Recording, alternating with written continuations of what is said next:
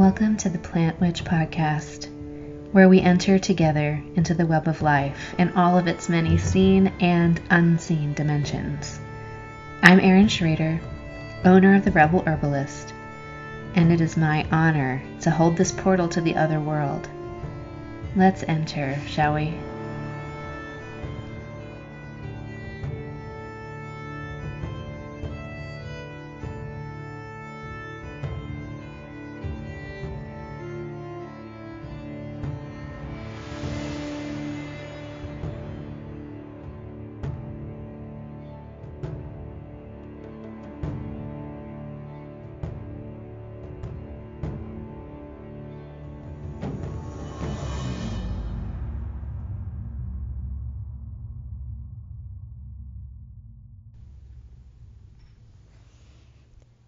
This week I have been contemplating the nature of suffering. This is a topic I've been closely acquainted with for most of my life. Having lost a close family member when I was very young and watching her die of cancer I became very intimately acquainted with her suffering physically and our collective family suffering emotionally and the difficult, difficult process of letting her go when she was young and we were young. The year she was diagnosed, I also developed terrible migraines. I was five years old. And migraines have been a doorway for me to understand suffering in this world.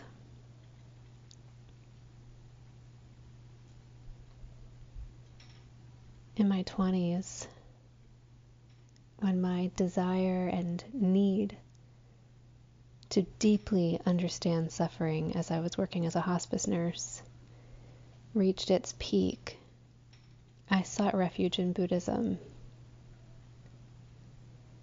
Buddhism is a worldview focused very much on understanding the universal nature of suffering and the ways it can be lessened and mitigated many of those tools that I learned in my years of studying Buddhism have continued to support me throughout the rest of my life.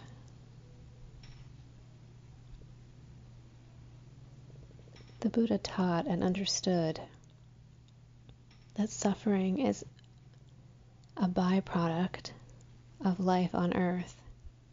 It is unavoidable illness, death, loss. They are built in to this reality. So many other religions find their power through a superstitious belief that given the right incantations and charms. We can seek the favor of the gods and never be touched by suffering or be touched only lightly. This is a great way to get power, to give a promise like that. And then if suffering still befalls you, it was your inherent sinful nature, not the failure of the God that you have been appeasing. I watched that possibility crumble when I was a hospice nurse. And I saw the truly good and the young and the utterly undeserving suffer and die. It became so clear to me that there was nothing that made someone deserve the suffering that happens here. It is simply a part of this story in this place. And so, how do we turn toward it? How do we acknowledge the reality that to live is to suffer without becoming enamored by suffering, which is a trap of its own, or living our whole lives to avoid suffering, which is a prison, or becoming so fearful There has to be a way to move through this life with a reverence for the gift of suffering in balance.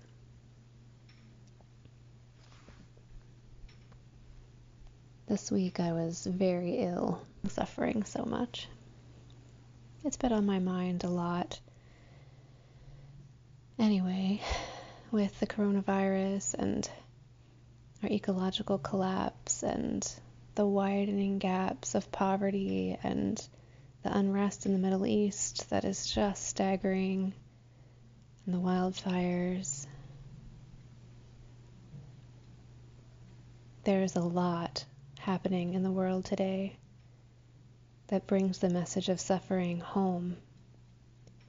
And for many of us in the Western world, especially in the United States where I live, Suffering has been something we've seen on our televisions, something that happens to those people in that part of the world or in that part of the city or in that state. But in these times, the swirling chaos of this earth plane is coming home to roost in every home and in every heart and in every mind. We all have to face this now, collectively and individually. How will we stand in the face of our own suffering? How will we stand in the face of the suffering of our families, of our friends, of this land and the innocent creatures.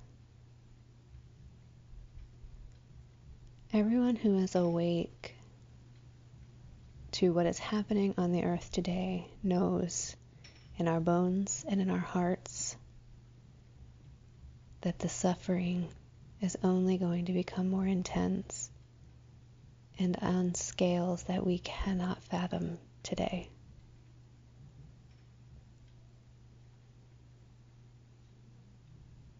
So, how will we face it? How will we stay and not turn away? Not drown our suffering in diversion or addiction. Not deny our suffering by inflicting pain on others. Not abandon ourselves or those we love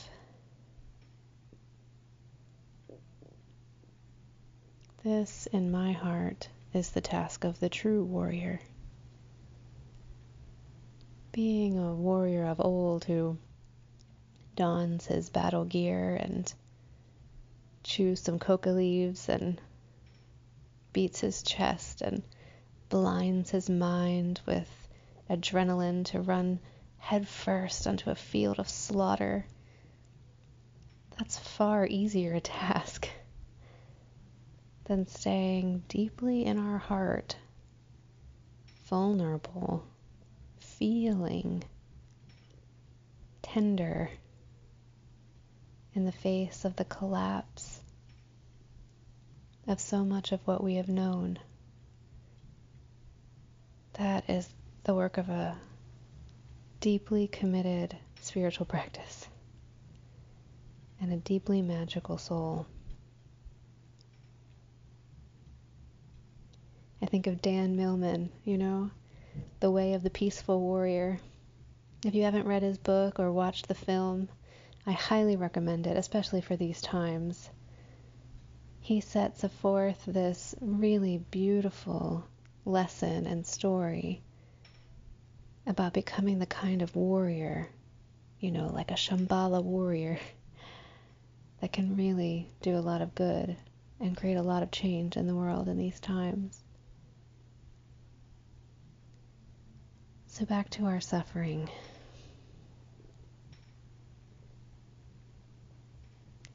It seems to me that suffering is a door. Like birth is a door, death is a door, great pivotal events are doors. There are portals all over this world. You know, the veil here is thick most of the time for most people. We forget easily where we come from, why we're here, where we're going. We get completely entranced with the narrative of this particular earth life, with complete amnesia for the life of our long lived soul. And for the purpose with which we have come to this place at this time. And then we experience portals, doors. Maybe it's a breathtaking sunrise, or the first look into your child's newborn eyes, or that moment that the last breath leaves your grandmother and you feel the cold shift in the room, and an inkling of remembering seeps its way into your mind and into your heart and the shutters fly open.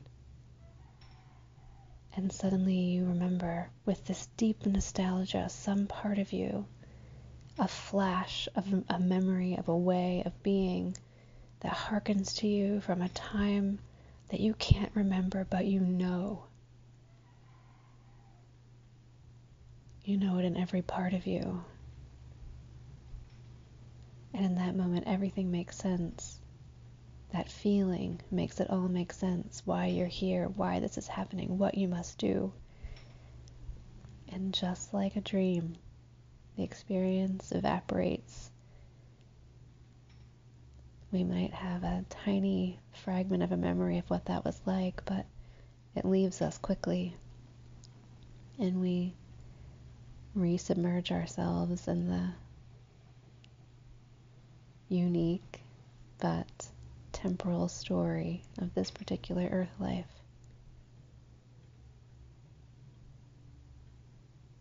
These doors and portals lead to what the mystics have called the numinous, that that nostalgic place, that connected place where suddenly everything makes sense and feels like home and the divine feels like it's right there. You could touch it. The trees are breathing. The water shimmers with knowing. That numinous, that aliveness is always present.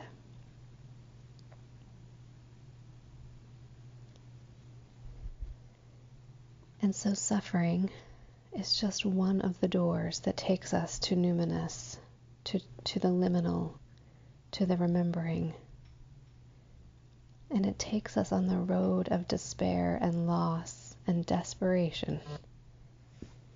We are desperate for comfort, for meaning, for answers, for things to make sense. We give away our knowing, we give away our certainty, our arrogance, our power, our pride, and we are reduced to something that is finally receptive. Something that isn't so full that the truth cannot get in. In our suffering, we can finally listen. We can finally hear. And some memory of what is real can plant itself in our hearts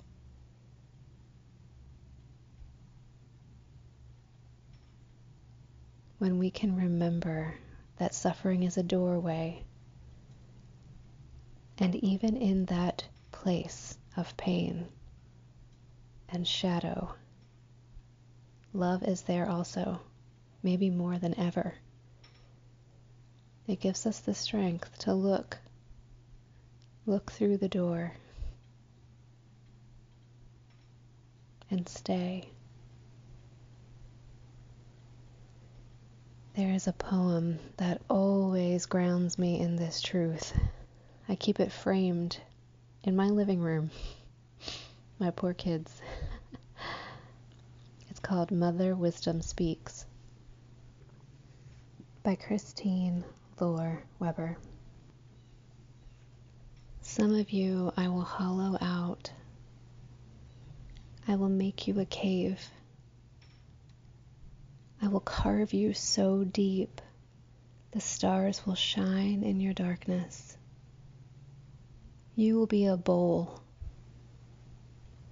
You will be the cup in the rock collecting rain. I will hollow you with knives. I will not do this to make you clean. I will not do this to make you pure. You are clean already. You are pure already. I will do this because the world needs the hollowness of you. I will do this for the space that you will be.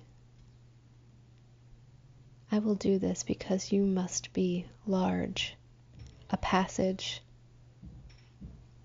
People will find their way through you. A bowl people will eat from you, and their hunger will not weaken them to death.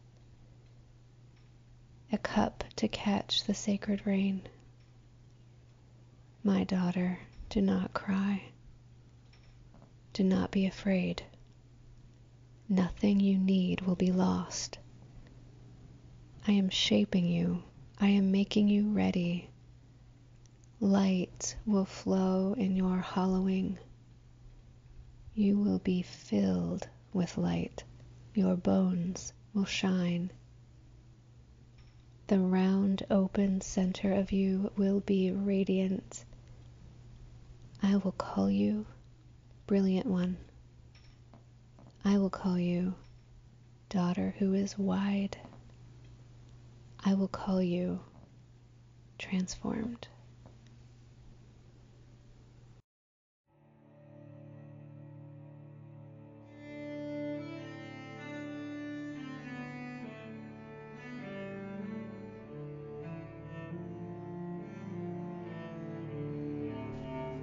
Thank you for joining me for the Plant Witch podcast. I'm your host, Erin Schrader.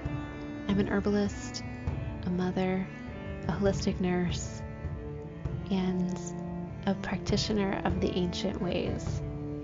You can connect with me between episodes at therebelherbalist.com or on Instagram and Facebook, The Rebel Herbalist. Thank you for joining me, and it's time to come back to life.